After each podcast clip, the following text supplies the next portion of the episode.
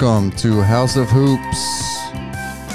I'm Jeff Houseman, coming to you from Memphis, Tennessee. We're here covering the NBA. Thank you for listening. It's Monday, April 13th, 2020.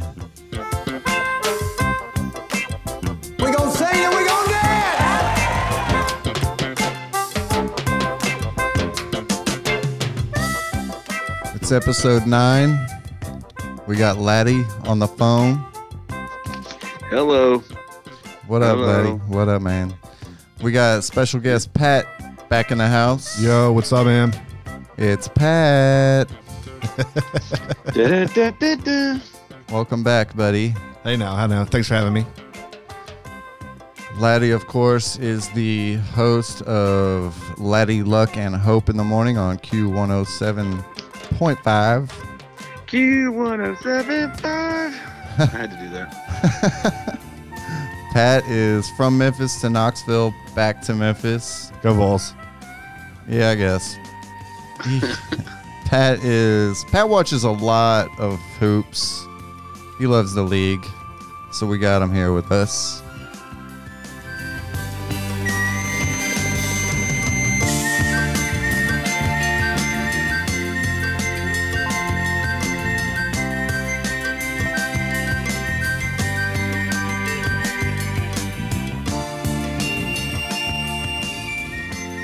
Beau is out this week. He's got fatherhood duties he cannot get out of, which I understand, obviously.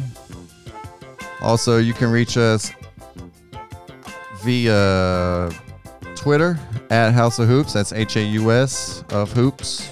We're also on Instagram at House of Hoops Podcast. Thank you, everybody, for listening. Hope you enjoy.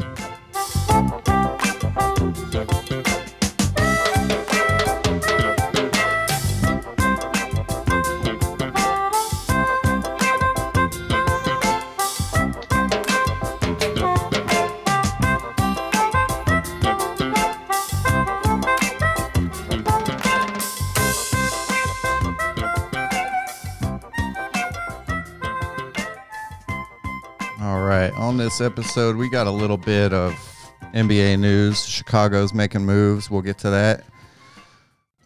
How's your week going, everybody?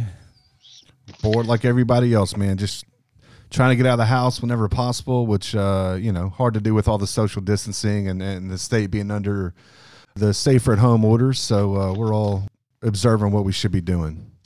Laddie, what have you been up to? I put together a puzzle. Cool. Yep, I did that. I also stayed at home. Yeah, so that was fun. Yeah. Let's see. Monday, I spent all day working on the podcast.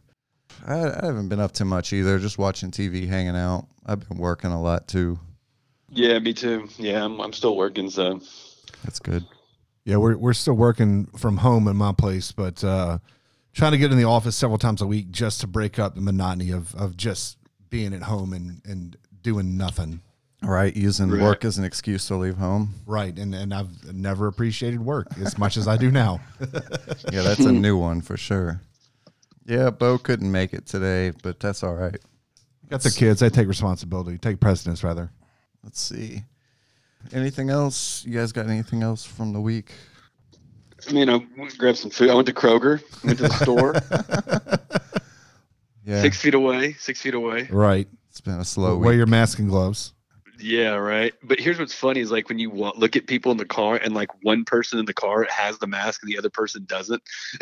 It's like, did you have an extra one to give them? You're not giving it to them? Like, what's the story here? How come only one of you got it? Well, the thing that I've seen that's funny is when I've seen a person driving in a car by himself wearing the mask and gloves. It's like, man, you're the only one in the car. Who are you protecting yourself from? I've seen that too. Yeah. I've seen that too. I don't quite get it because what's on those gloves? Where you just came from, or well, and the mask too. Like you're just breathing in your own air anyway, so it's not like you're saving yourself from anyone but yourself. Yeah, I'd be interested to know if they're going somewhere or coming from somewhere wearing the gloves. I guess they're just planning ahead either way. I guess so. And here's what's funny is some people, they'll go ahead and they'll like wear the mask while they're in the car, but then when they get to talk to someone, they take it off. Completely defeats the purpose. Yeah, right. I've seen that too, because you can't understand them, so they take the mask off. We live in a world full of genius, I promise. Where's my shit?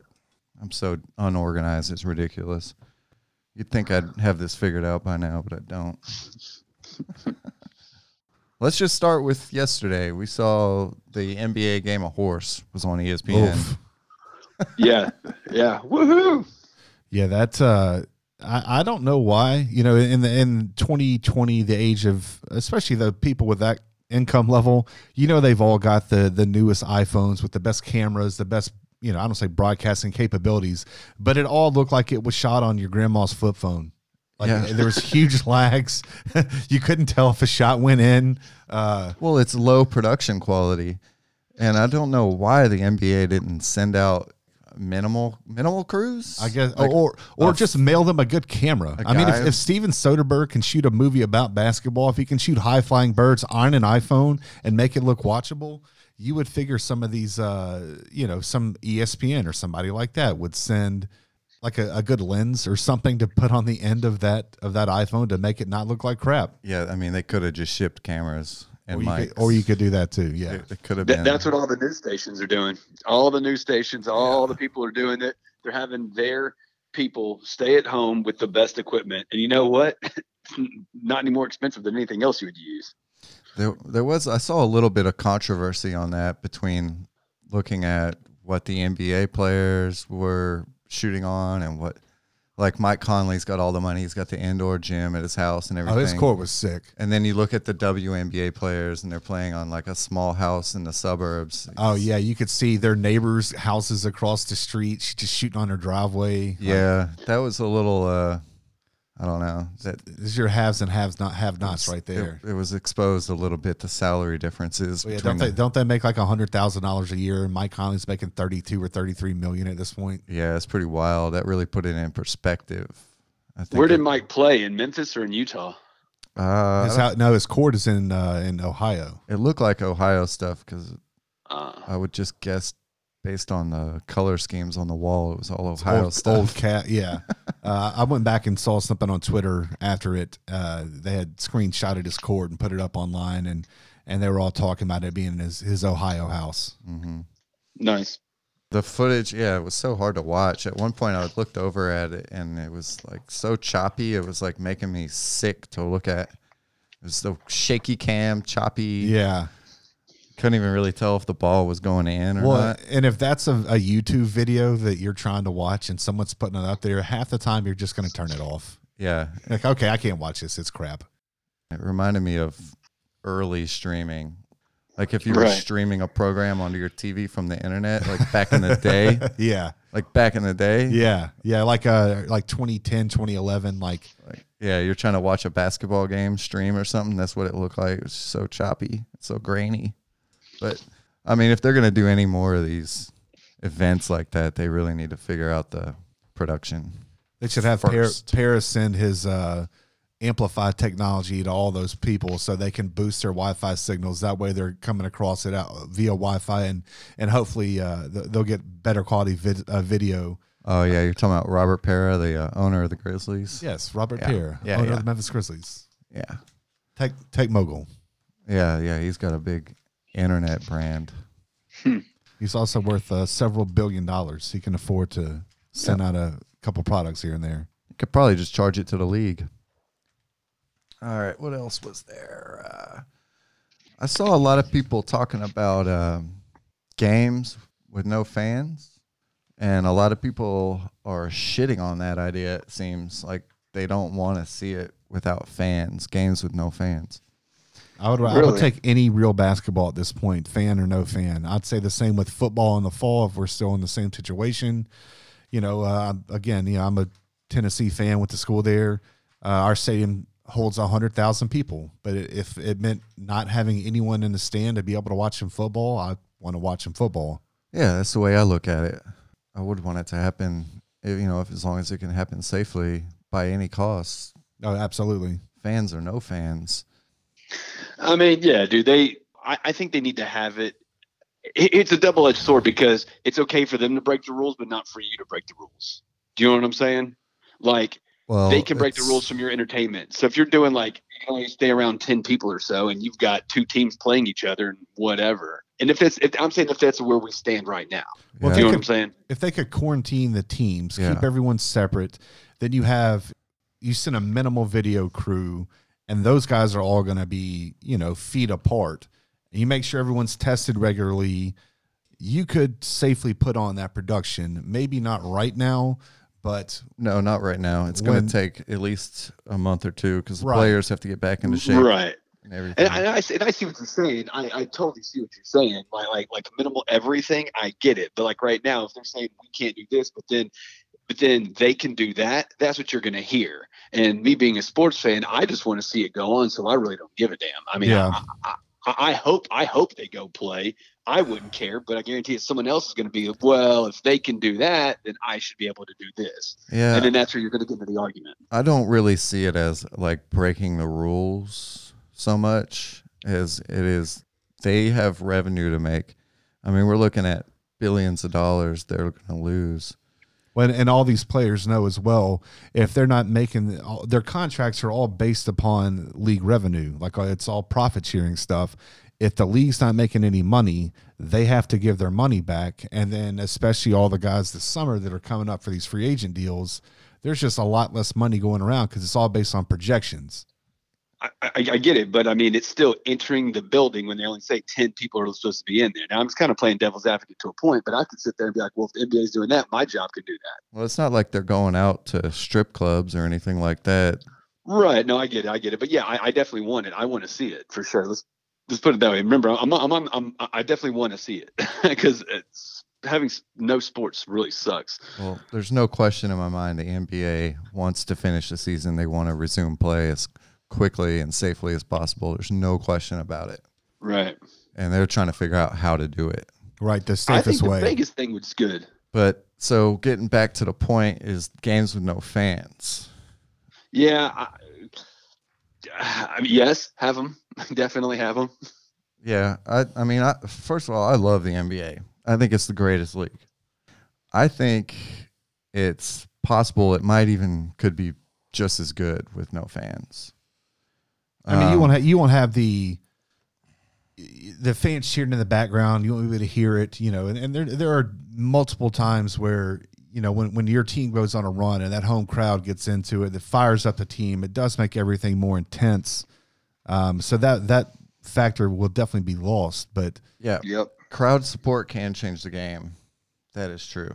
But just having those guys out there playing again, they want to be back out there, and they'll still know that there's probably more people than ever watching simply because no one else has anything to do. They'll probably, they might have their largest audiences ever.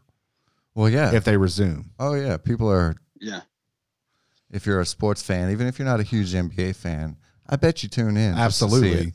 Well, and it's something that's that's communal as well, especially if everyone is watching this live at the same time, which everyone would be because there's nothing to change. Like everyone by this point, and then, next month or two, there will be no, for the most part, no new shows on TV because we'll be in the summer rerun season. So to have sports out there at all, people will just, like you said, just dying to have something to watch. Everyone will be watching. All your social media stuff will be blowing up, especially if it's like a marquee game. Mm-hmm. Everyone just going back and forth, tweeting about it, whatever it is. It's going back and forth talking. Right. Yeah, for sure. Let me tell you what I would like about it, games with no fans. It really changes the focus to just the game. So when you go to games, you get a lot of distraction. You get the guys out there throwing T-shirts into the crowd. You got the dancers out there. You got the in-game music. I would assume none of that happens. I would hope they get some music. You can find somebody to turn on a CD player and sit up top. That's fine. That's not the issue. But what I'm talking about is like the distractions, all of the. Oh yeah, that's all the game day stuff they put on for strictly the fans. Yeah, all the stuff that's made at Super Disneyland. Yeah, if you watch games back in, let's say, like the 50s and 60s, Everybody's dressed up real nice. Everybody's wearing jackets, ties. Let's say they're drinking scotch, smoking cigarettes in the crowd. But everybody's in tuned on the game. There's less distraction. Everyone's paying attention. I would love that. Just getting back to the basics of the game. You mean you don't like when people go to the game and then spend the 2 hours on their iPhone talking to their friend and eating nachos? Yeah, and eating some nachos. You don't like that? Look, they're taking selfies right in front of you. Look, fans every other picture. Exactly. There's so much distraction now in the game, and fans are great, but playing without fans should not change the game. I think it's just as watchable, just as enjoyable. I get tired of going to games and seeing people go nuts for some shitty T-shirt with some company's ad on it. That $3 T-shirt that falls from the ceiling or some kid shot out of a cannon at you. Yeah, they're hardly watching the game or even cheering the players on. Yeah, that's a big beef of mine. Or somebody, or you're at a game and you'll watch people just talking to each other, not paying attention at all to the game. They're just distracted, and then. Sometimes it drives me nuts, man. I'll be at a game and all of a sudden I'll hear the crowd start erupting, just going nuts. And then I know what it is. It's the damn T-shirt cannons out.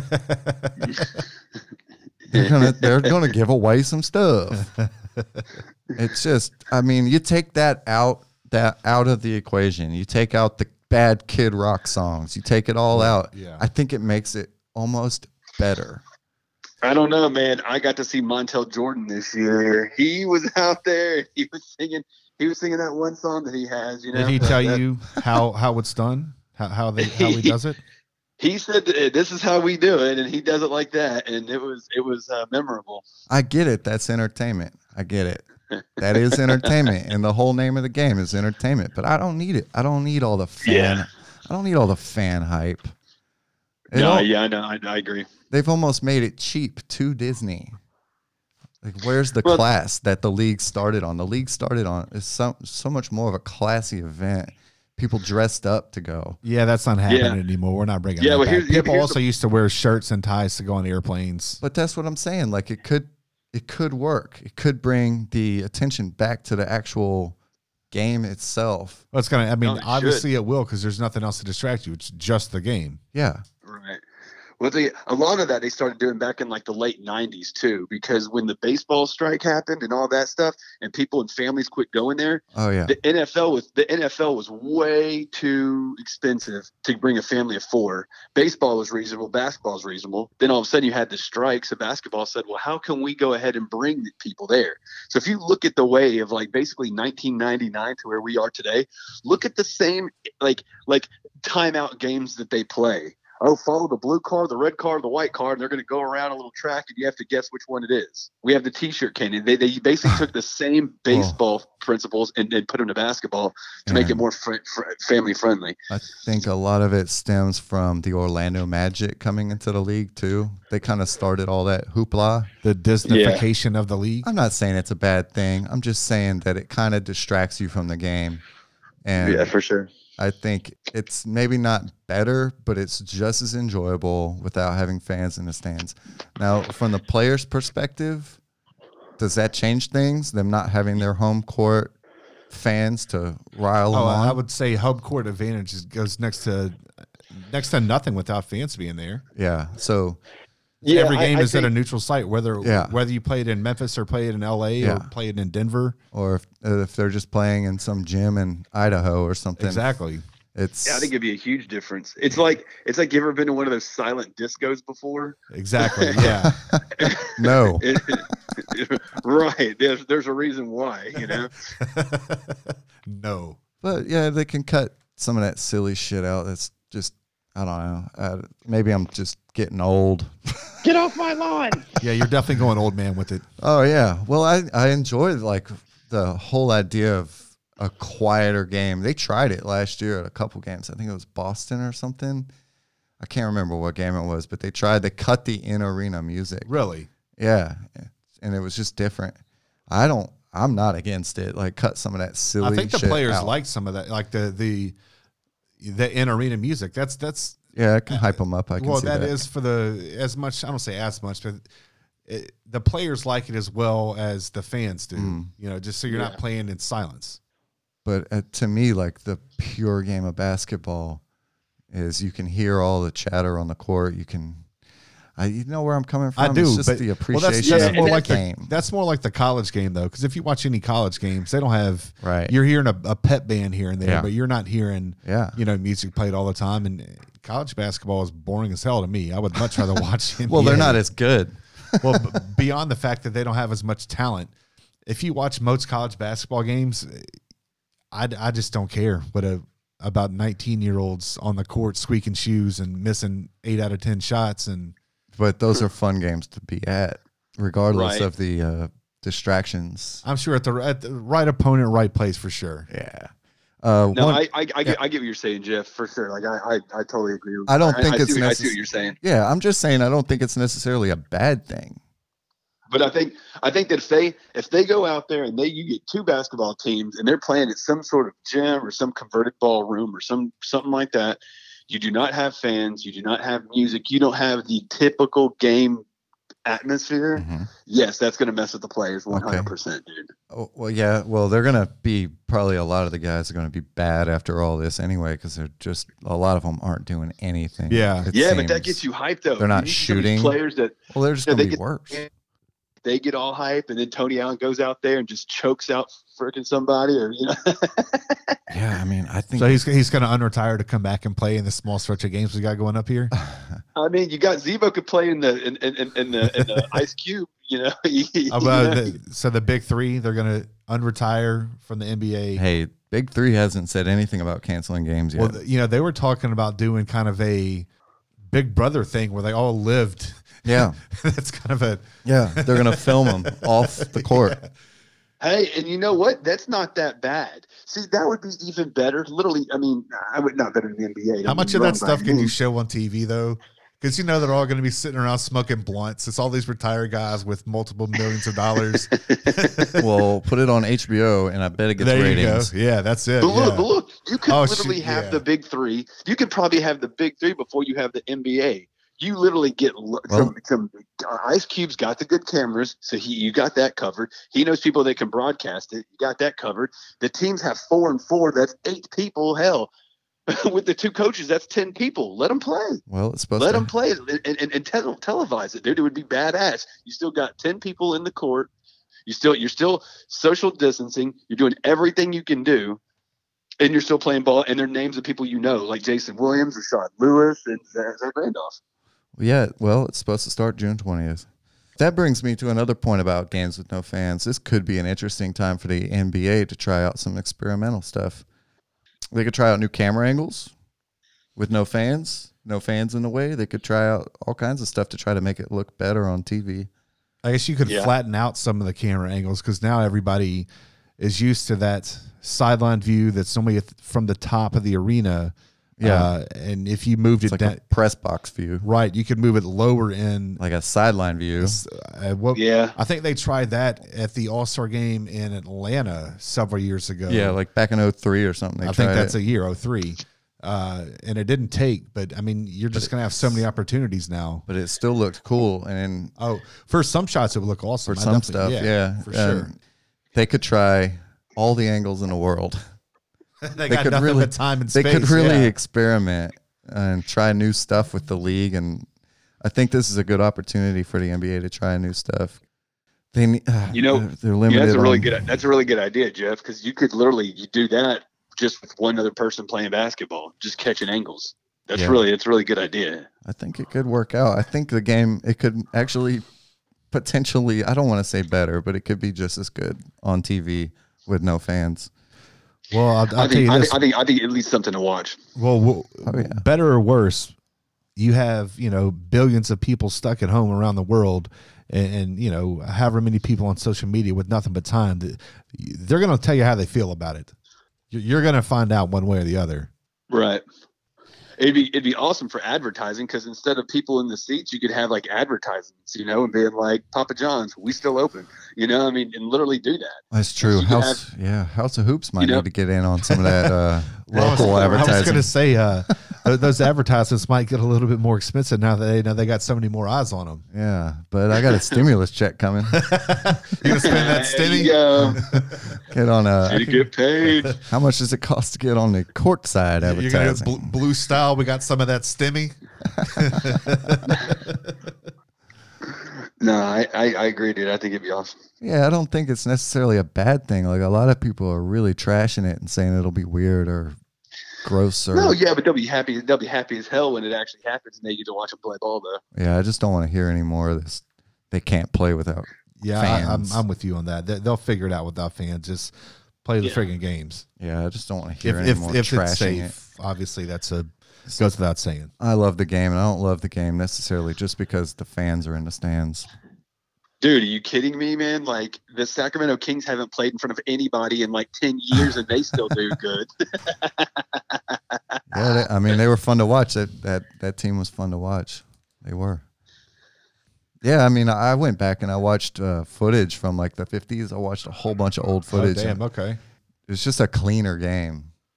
I wonder if the game would move a lot faster. Or if they would, I guess you wouldn't, because they would still need to take all those commercials and TV breaks and everything else. Yeah, I don't think it moves faster. It's just less distractions. I noticed another thing. In the 50s, they played games in Miami. They played them right on the beach. That would have been awesome. Really? Yeah, like in the sand. You go in White Man Can't Jump style, where the wind can affect the ball 5 to 6 inches to the left. Back in the day, before all the money was involved, they used to do a bunch of wacky shit. And in Jersey, back in the 50s, they played on ice with helmets. What? There's no way that's true. They did. I saw the footage.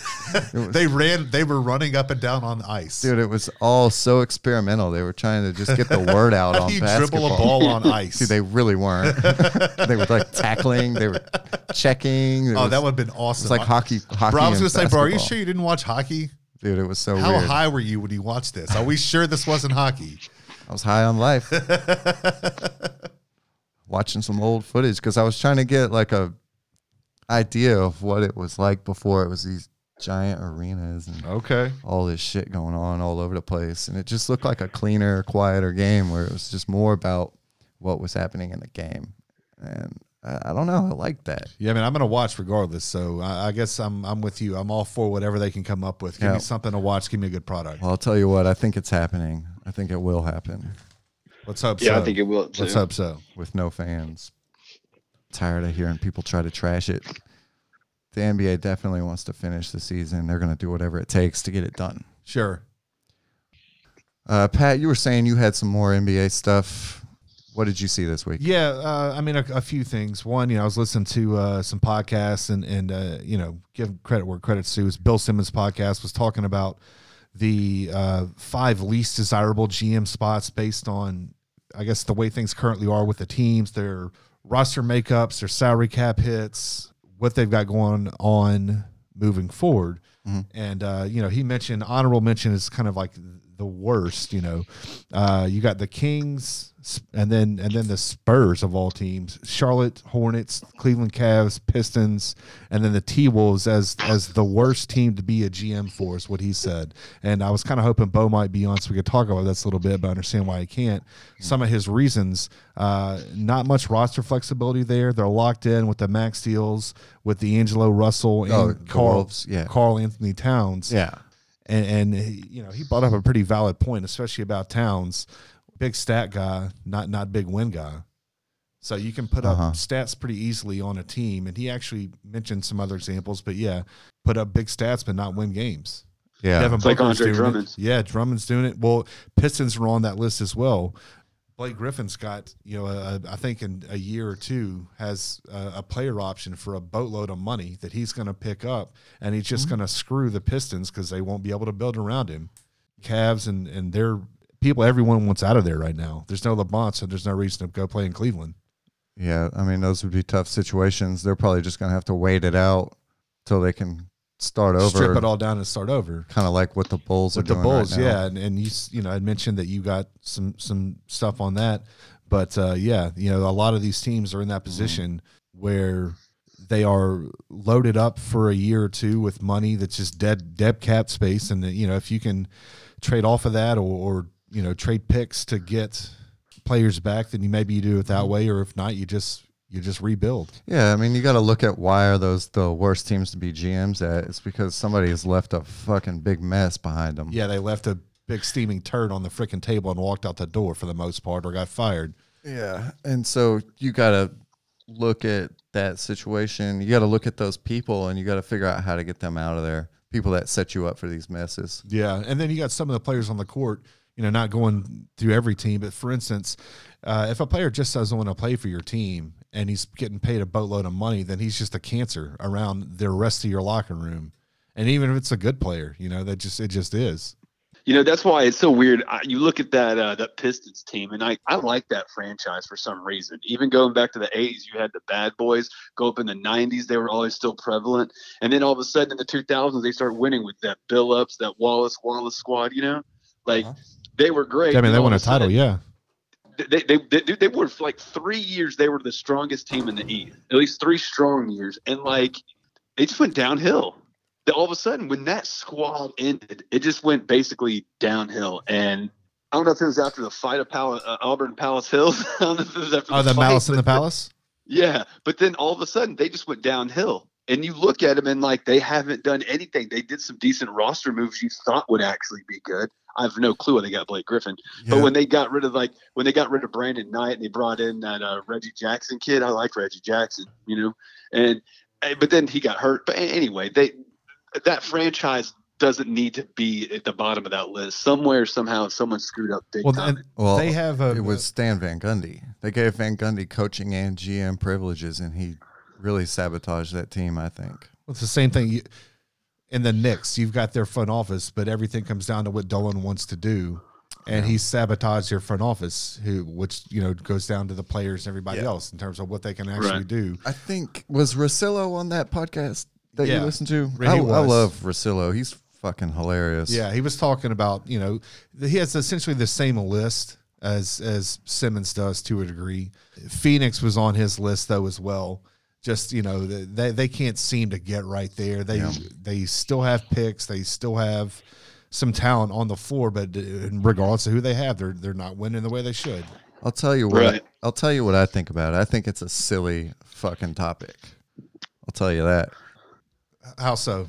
Because if I'm a guy that's looking for a GM job, I don't give a shit where it is. I would think so highly of my abilities. I'd be confident enough to think that I could turn it around. I wouldn't be scared of a tough situation. But I guess a lot of it comes. So part of the thing that they mentioned was ownership and the team owners and how heavily that team owner can play on your abilities to be a good GM. Because if that owner who does have the final word on everything, you might have the perfect game plan. You might have the perfect players, you know, eyed for a trade or for a draft. But if the owner comes in and overrules you, then you're just stuck. There's nothing you can do. Right. Champagne taste on a beer budget. There you go.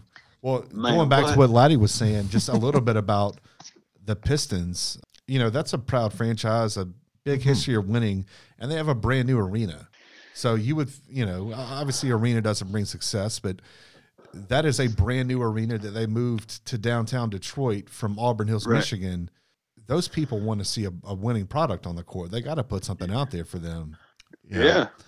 I don't know if this translates to most people, but the way I look at things, the tougher the situation, the more I'm inclined to gravitate towards it. If it looks like something I don't want to do or something I don't want to mess around with, that's usually means I need to do that or I have to do that. I get that. That's what I gravitate towards doing. It's like I want to – if you're a GM and you turn one of those – franchises around, you're a god, and then you've made yourself invaluable anywhere else you could possibly ever want to go. Exactly. Hey, what are you doing on that microphone over there? I don't know, man. trying to break the shit apparently. I gotta run anyway. That's time for a break for me. All right, Laddie, well, thank you for coming on, and yeah, no problem, dog. Appreciate you being good to see you, Laddie. Good to hear from you, bud. Yeah, man, I'll talk to y'all. Thanks. All right. See you. So much stuff, man. I mean, we could talk for hours. I got so much shit. All right, Pat. So Laddie's gone, just you and me. All right, yeah, I know. He said he had something to hop off, some appointment or something. Yeah, I think he's got work to do for his radio show. Got to make that money. Yeah, which I understand. I'm glad he came on. Let's see. Do you remember the Dana Carvey show? I do remember the Danny Carver show. It was hilarious. I want to get into talking about the Bulls, but before we do that, I want to bring up something funny I watched this week. The Dana Carvey show was a show back in, I guess it was the mid-'90s. It was the mid-'90s. He was at the height of his popularity and had finished his stint on SNL and was hired on by ABC, if I'm not mistaken, to do a sketch show. and they did not get what they thought they would. Yeah, so it was on ABC, and it was basically a pre-recorded SNL, but it was supposed to be like a little more edgy. It came on after Home Improvement, which made no sense.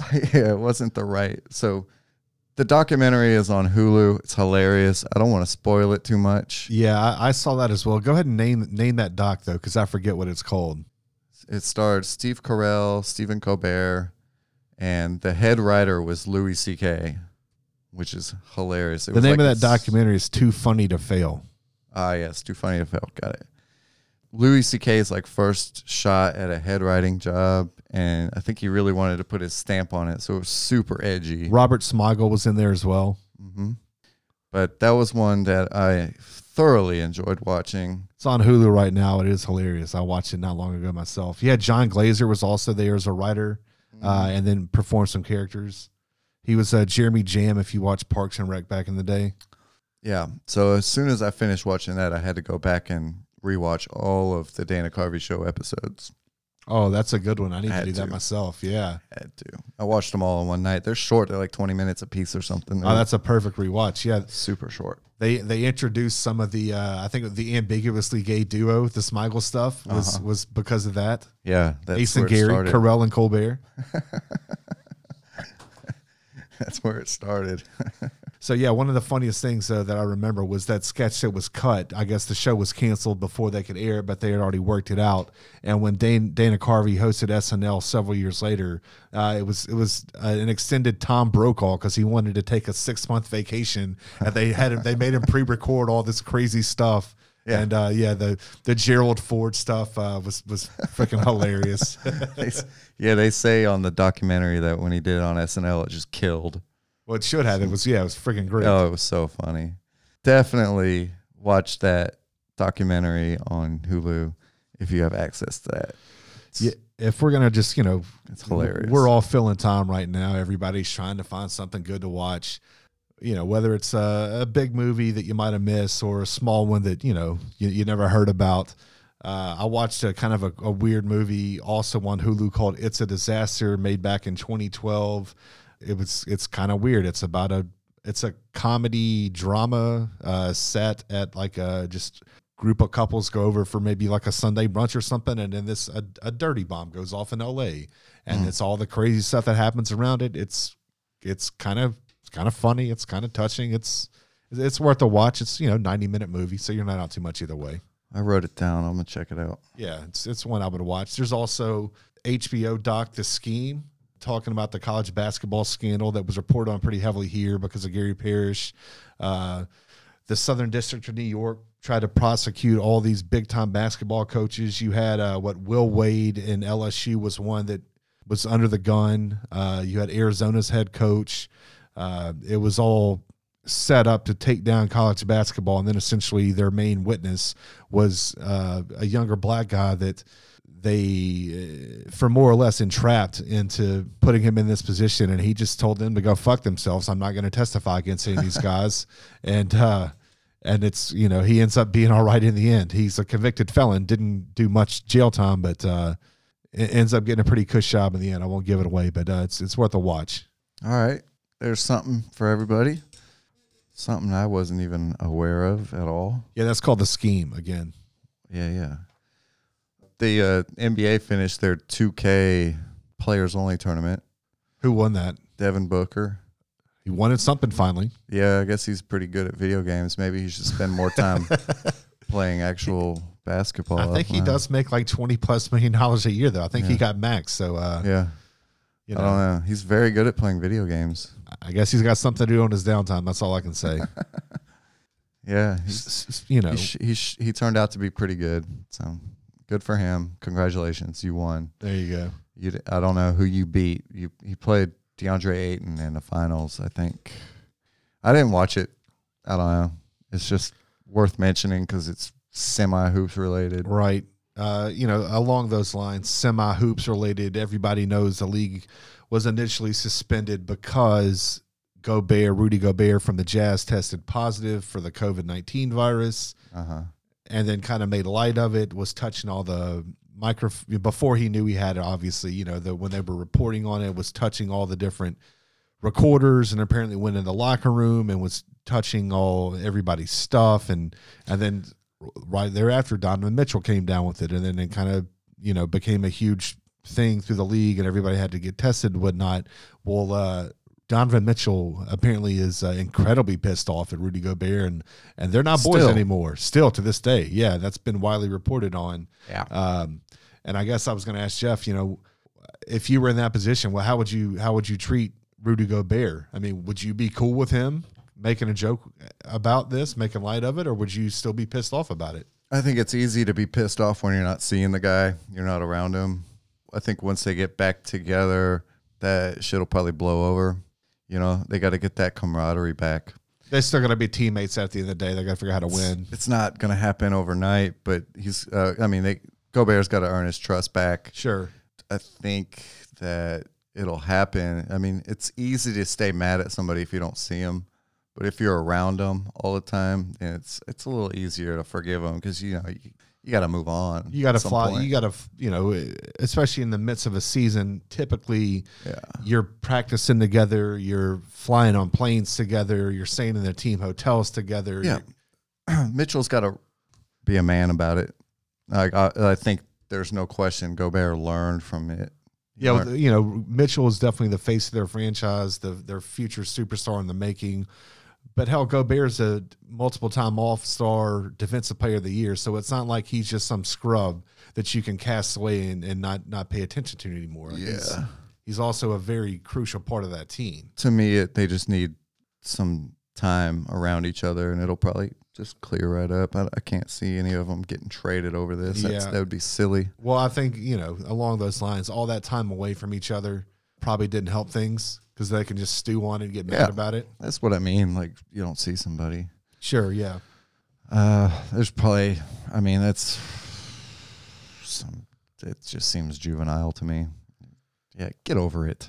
They got nothing else to do right now. And the media has nothing else to do but to report on some silly. Every minor thing is going to get talked about for 25, 30 minutes a segment because that's all you got. Some silly little feud. That's all they got because they got to get their drama in there. I don't know. I'm not buying into it. I don't really give a shit. They can be mad at each other all they want. I don't care. I'll watch the game, and if Donovan Mitchell throws a basketball at the back of Rudy Gobert's head, then we'll know. We're going to know in real time how he feels about him. That is fucking serious. Yeah, I guess that's true. But until that happens, I just don't give a damn. All right, then. That's just my take on it, though. They'll get over it. Something I wanted to talk about last week, but we didn't get to, was that David Blaine special, The Magic Way. Did you see that? I did not see that, but little known fact, I actually am on a David Blaine special, if you didn't know that. What? Yeah, it was recorded. He came through Knoxville in 2008, I believe it was. It was David Blaine's Street Magic. Street Magic. And I am in the background in a couple shots there. Oh, well, we got to find that. I actually have and I will show this to Jeff and send him a picture of it. I have an Ace of Hearts, I believe, signed by David Blaine that says to Patrick with the A in my name, the A of the Ace, and then David Blaine signed. He has his own cards with his face on them. If anybody wanted to know, check our Instagram for that, because if I get a hold of that, it's going on our Instagram page. Oh, I'll send it to you for sure. I know where it is in my house. I'm getting a screenshot, a still of you on that screen, and I'm getting that card. It's going on. Oh, it's there, man, for sure. I had to sign a release and everything. I've seen myself. I know it's there. That's hilarious. But yeah, what about that special? Pat's really into magic. Oh yeah, super, super big magic guy. I didn't know that about you. They're not tricks, Jeff. They're illusions. Illusions. A trick is something a whore does. Damn. Well, I'm looking back through my old stuff that we missed last week. I don't know. All I've got written here is something about my girlfriend turning the frozen pizza timer off mid-pizza cook. How'd that work out? She yeah, I was like, well, did you just turn the timer off for the food that's in the oven to put something in the microwave? And just, oh. I was like, well, do you have any idea what it was at? I ended up burning the pizza. I was going to say, man, how do you do that with your experience in the pizza game and operating an oven with no timer of any kind on it? I went, sat on the couch, forgot about it, went back, and I was like, oh, no, I've totally misjudged how long that had been in there. I think I ate it anyway, just that's how I was raised. Wait, yeah. Waste not, want not kind of thing. I ate some garbage. Can we ask the important question, had you been drinking? Oh, I don't know. I could guess and say yes. I mean, all the damn days are, blending together anyway, so who's to say when you did or didn't have a beer or six? I'm having one right now, I can tell you that. I mean, I don't fault you. I myself don't know much about the drink. Maybe one day I'll find out. That's a joke. I guess we got to talk about it too. Everybody's been hype on the 10-part Michael Jordan documentary, 98 Bulls documentary, The Last Dance, which was initially supposed to air in June. And now it's been moved up to the first part next Sunday on ESPN. To go back and talk about that horse tournament a little bit, the only thing worth watching on that horse tournament was one of the commercials was of the Last Dance documentary. Talked about how that they would be showing it simultaneously on ESPN and ESPN2, and the ESPN version would be the unedited. So you might catch, some profanity and whatnot here and there.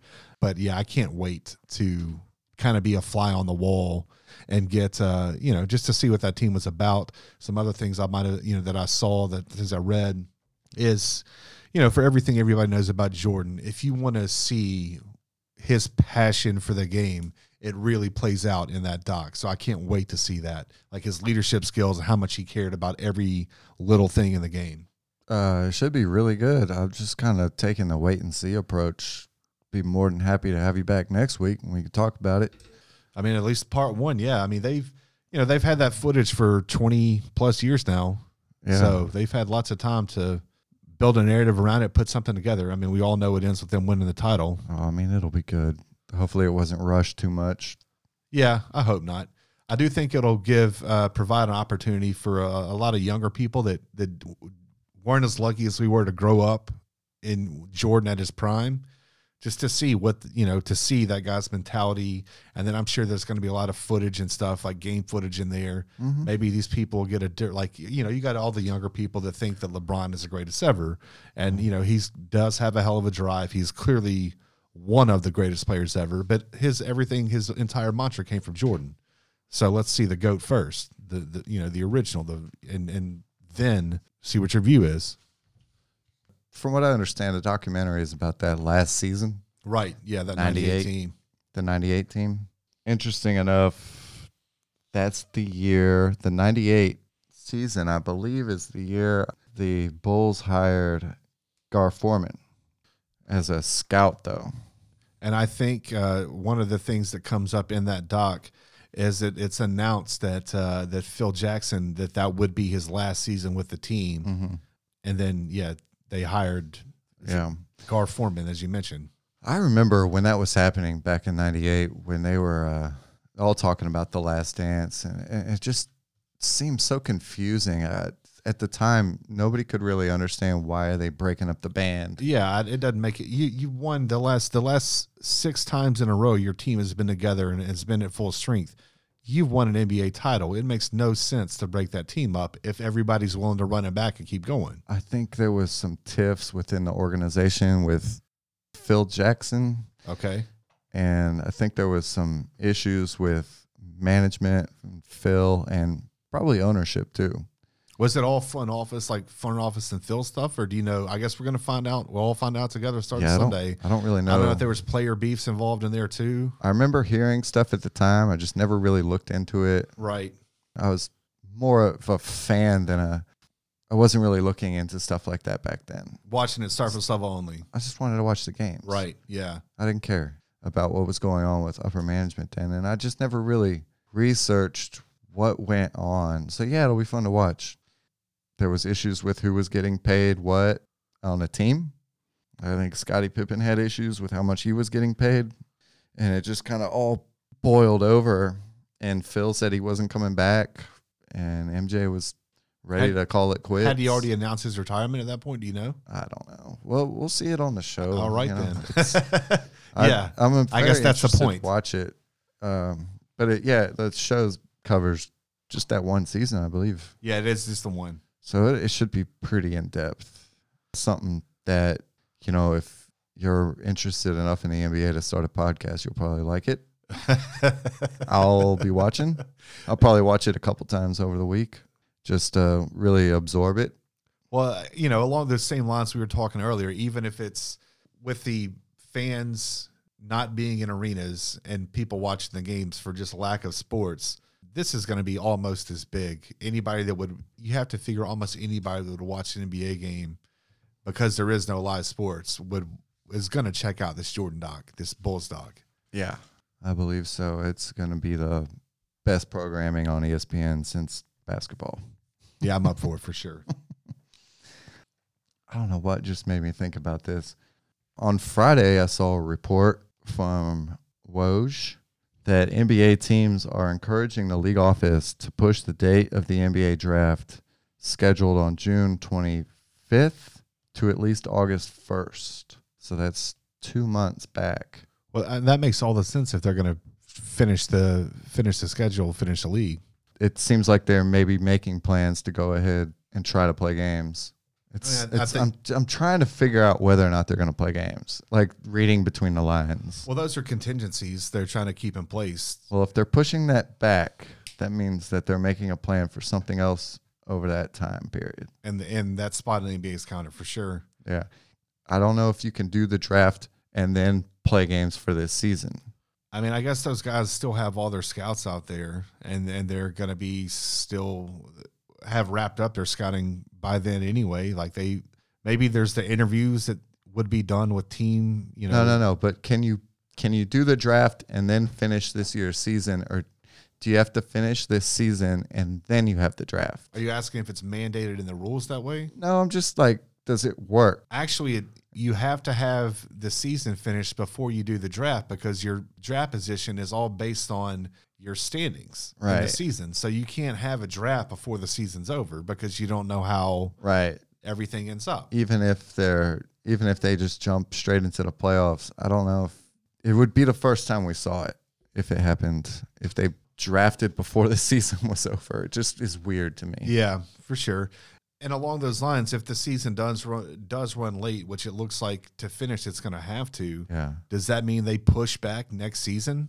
And maybe started it around Christmas time or something like that? Does the whole NBA calendar get shifted back for next year as well?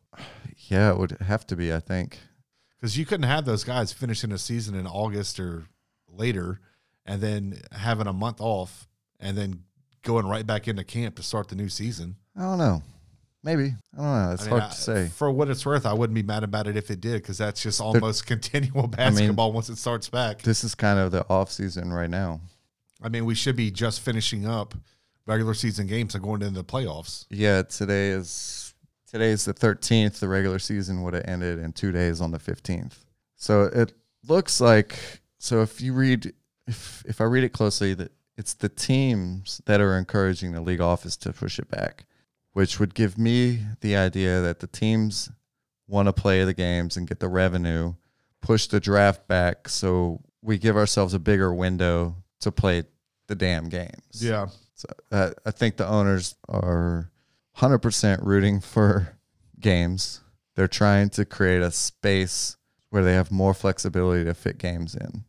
What if the draft is just so bad this year? Out of the top two players, nobody really wants to do it. Because I've that's a joke, but I've noticed all these people I've never heard of coming out of college that are all declaring right now. Yeah, and they're all just a bunch of meh players. There's a ton of European. The top of the draft is there's a bunch of Euros projected. Well, you got what Anthony Edwards, the Lamelo Ball, James Wiseman. And then I've literally heard of nobody else in this draft. Yeah, they're like guys I never heard of, too. Maybe we should look into that a little bit. I guess we're going to have to. But I guess if now, you know, if there ever was a time to take a Euro player, it's if you have all these mediocre college guys declare for the draft who that we hadn't seen on the big stage. Yeah. Don't really know what they are. They didn't get a chance to play in the tournament. It's going to be a weird one. It's going to be a weird draft, man.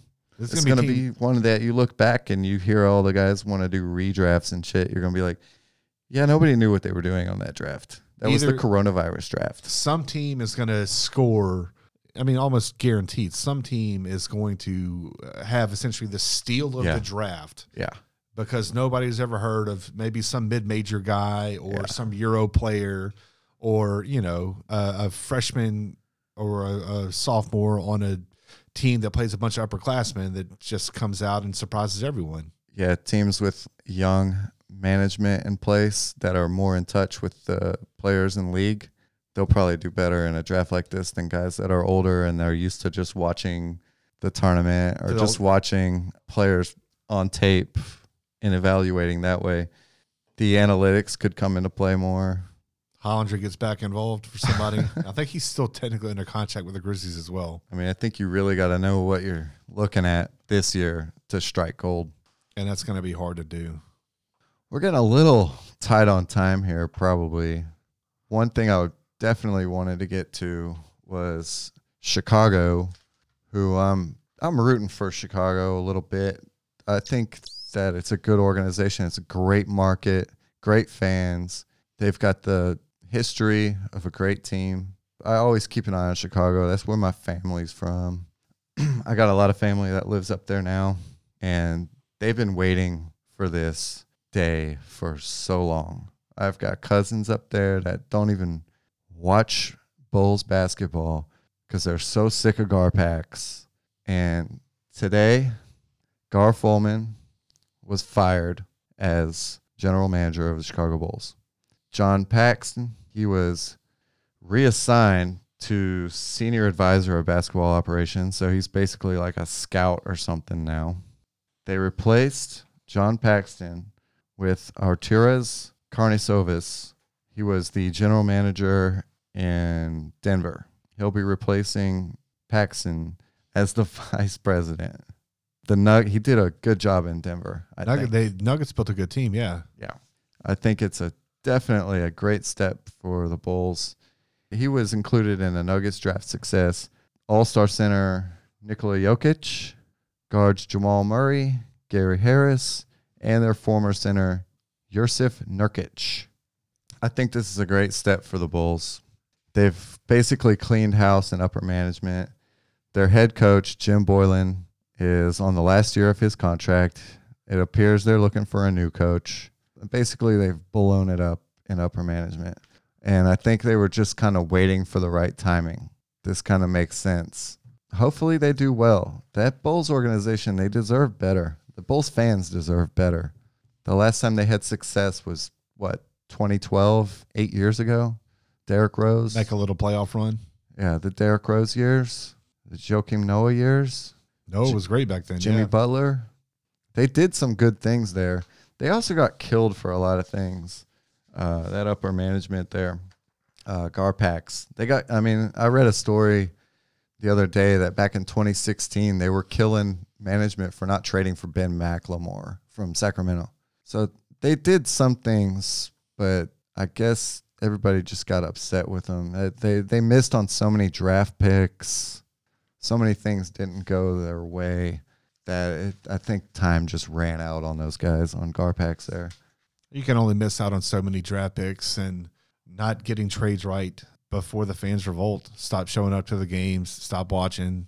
The city tunes out. Mm-hmm. Small markets, they're big markets. They have a lot more fans that they're able to lose before it's noticed. But anywhere else, it probably would have been gone a long time ago. I think new leadership in Chicago is just what they needed. They'll be competitive going forward, I think. They might need a little time to restructure their roster. Right. But give them a couple few years. I mean, for what it's worth, it should be interesting. You know, them being in the East is just a good thing because for years and years, the league is so heavily dominated by Western Conference teams. Any good teams in the East just makes the league more well-rounded. So, you know, for an average fan, you know, everybody's going to have their favorite team, but for an average fan, you would want to be able to watch competitive basketball night in and night out, regardless of whatever teams are playing, especially if you're only watching the national slate of games. And having the Bulls be a competitive team, it's good for everybody. Mm-hmm. Yeah, it's just a great market. It's been almost sad to watch them be bad for so long. I mean, for the better part of 2 decades since Jordan left. I mean, they had, like you said, they had that one run, slight little runs here and there, but nobody's giving a shit about the Bulls. Yeah, for what they're doing. You know, nobody's been scared of the Bulls for a long time. You know, I believe they have the largest arena or one of the largest arenas in the league. So, you know, they have the support. Ever since Thibodeau left, they've kind of been bad. What's going to be interesting to me, the Nuggets are in a really good place right now. They just lost their GM. They just lost their leadership. It's going to be interesting to see. They're in a really good place. So this drop-off might not be till after Chicago's good again. If Arturas is responsible for what went right in Denver and he makes Chicago better, does that mean the Nuggets could fall off? I guess it all depends on who they replace. I don't know who they've replaced him with or who they will replace him with, rather. Yeah, I feel like the Nuggets might could see a fall off in the next few years, but we'll see. They have a good core in place, so maybe they'll be fine. Maybe they had somebody they were grooming for the spot already. I don't know. You would hope so. I don't know, but I think the Bulls are taking steps in the right direction, though. So good for them. Yeah. Go. I mean, especially as an Eastern Conference team, and I'm a fan of a Western Conference team. Yeah. I don't care how good they get, as long as, you know, if we had to play them in the playoffs, it wouldn't be to the finals. So, and I just want to watch good basketball on a night in and night out basis. So I'm all for it. Yeah, definitely. This is interesting. I'm just seeing something here that ESPN has asked its commentators to take a 15% pay cut because of the coronavirus. Yeah, they wouldn't be the first company to do that. It's going around. Everybody's taking pay cuts. Yeah, it says the move would affect 100 of the network's highest-paid commentators and would be a 15% cut over the next 3 months. Makes sense. They're not getting the revenue either. Yeah, because you got to do it. Yeah, I mean, if the ESPN's bleeding cash, the league is bleeding cash, everybody's losing. A stimulus package can't come soon enough. Give me that stimmy. Pat, I'm pretty much wrapped up here. I don't know if you have anything left. No, I'm good to go. Just everybody watch out for your fellow man. Be nice, everybody. We're all in this together. Yep. Everybody be safe. I guess we're going to wrap it up. Thank you for listening. Jeff, thanks for having me on again. I definitely appreciate it. Thank you, Pat. Appreciate you being here. Yeah, buddy. You can follow us on Twitter at House of Hoops. It's HAUS. We're on Instagram at House of Hoops Podcast. And now we'll be throwing out that David Blaine pick before too long. Yes. Watch that David Blaine special that just came out, too. I don't know if we finished that, but that was really good. Thanks again, everybody. We'll see you. You don't understand. I ain't scared of you motherfuckers.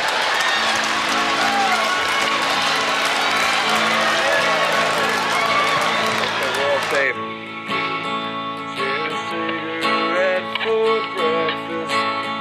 Share an airplane ride for lunch. Sitting in between the coast and the walk on a Gone off, Slim. 1, 2, 1.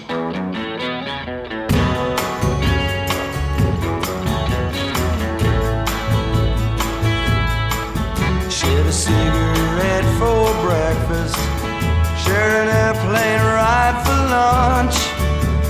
Sitting in between a ghost and a wall.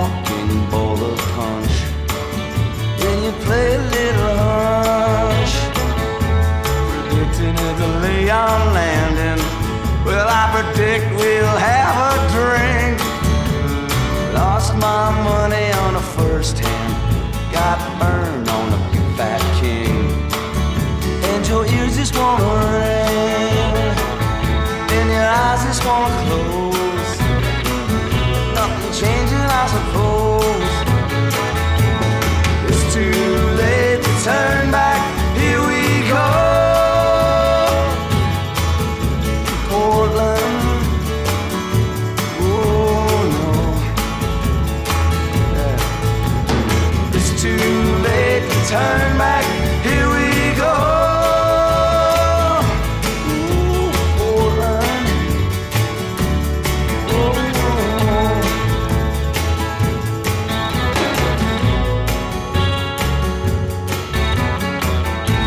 no. Railway raindrops, look out, boy, you catch cold. Serving boy, catching nothing. That ain't Memphis. He's going home, seeming like a backwoods junkie, caught down in a southern trust. Hey, look at the funny monkey, what a silver in his cup. And your silver turns to rust, and your second-hand clothes, trust no one, I suppose. Too late to turn back, here we go. Portland, oh no. It's too late to turn back, here we go. Yeah, ooh, Portland. Mm-hmm. Yeah.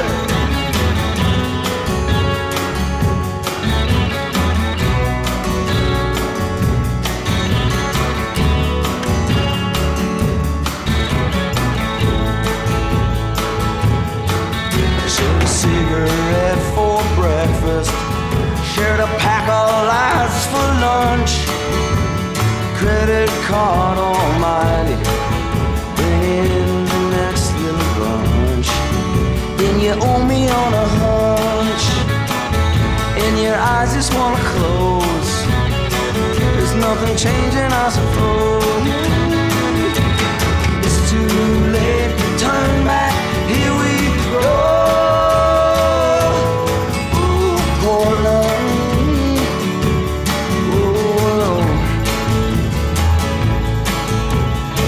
Too late to turn back, here we go.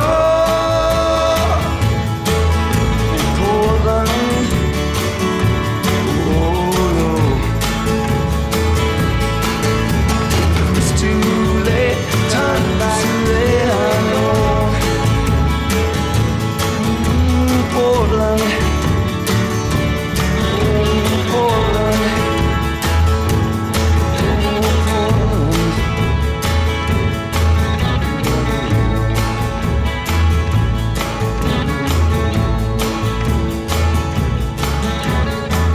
Portland, we're sorry.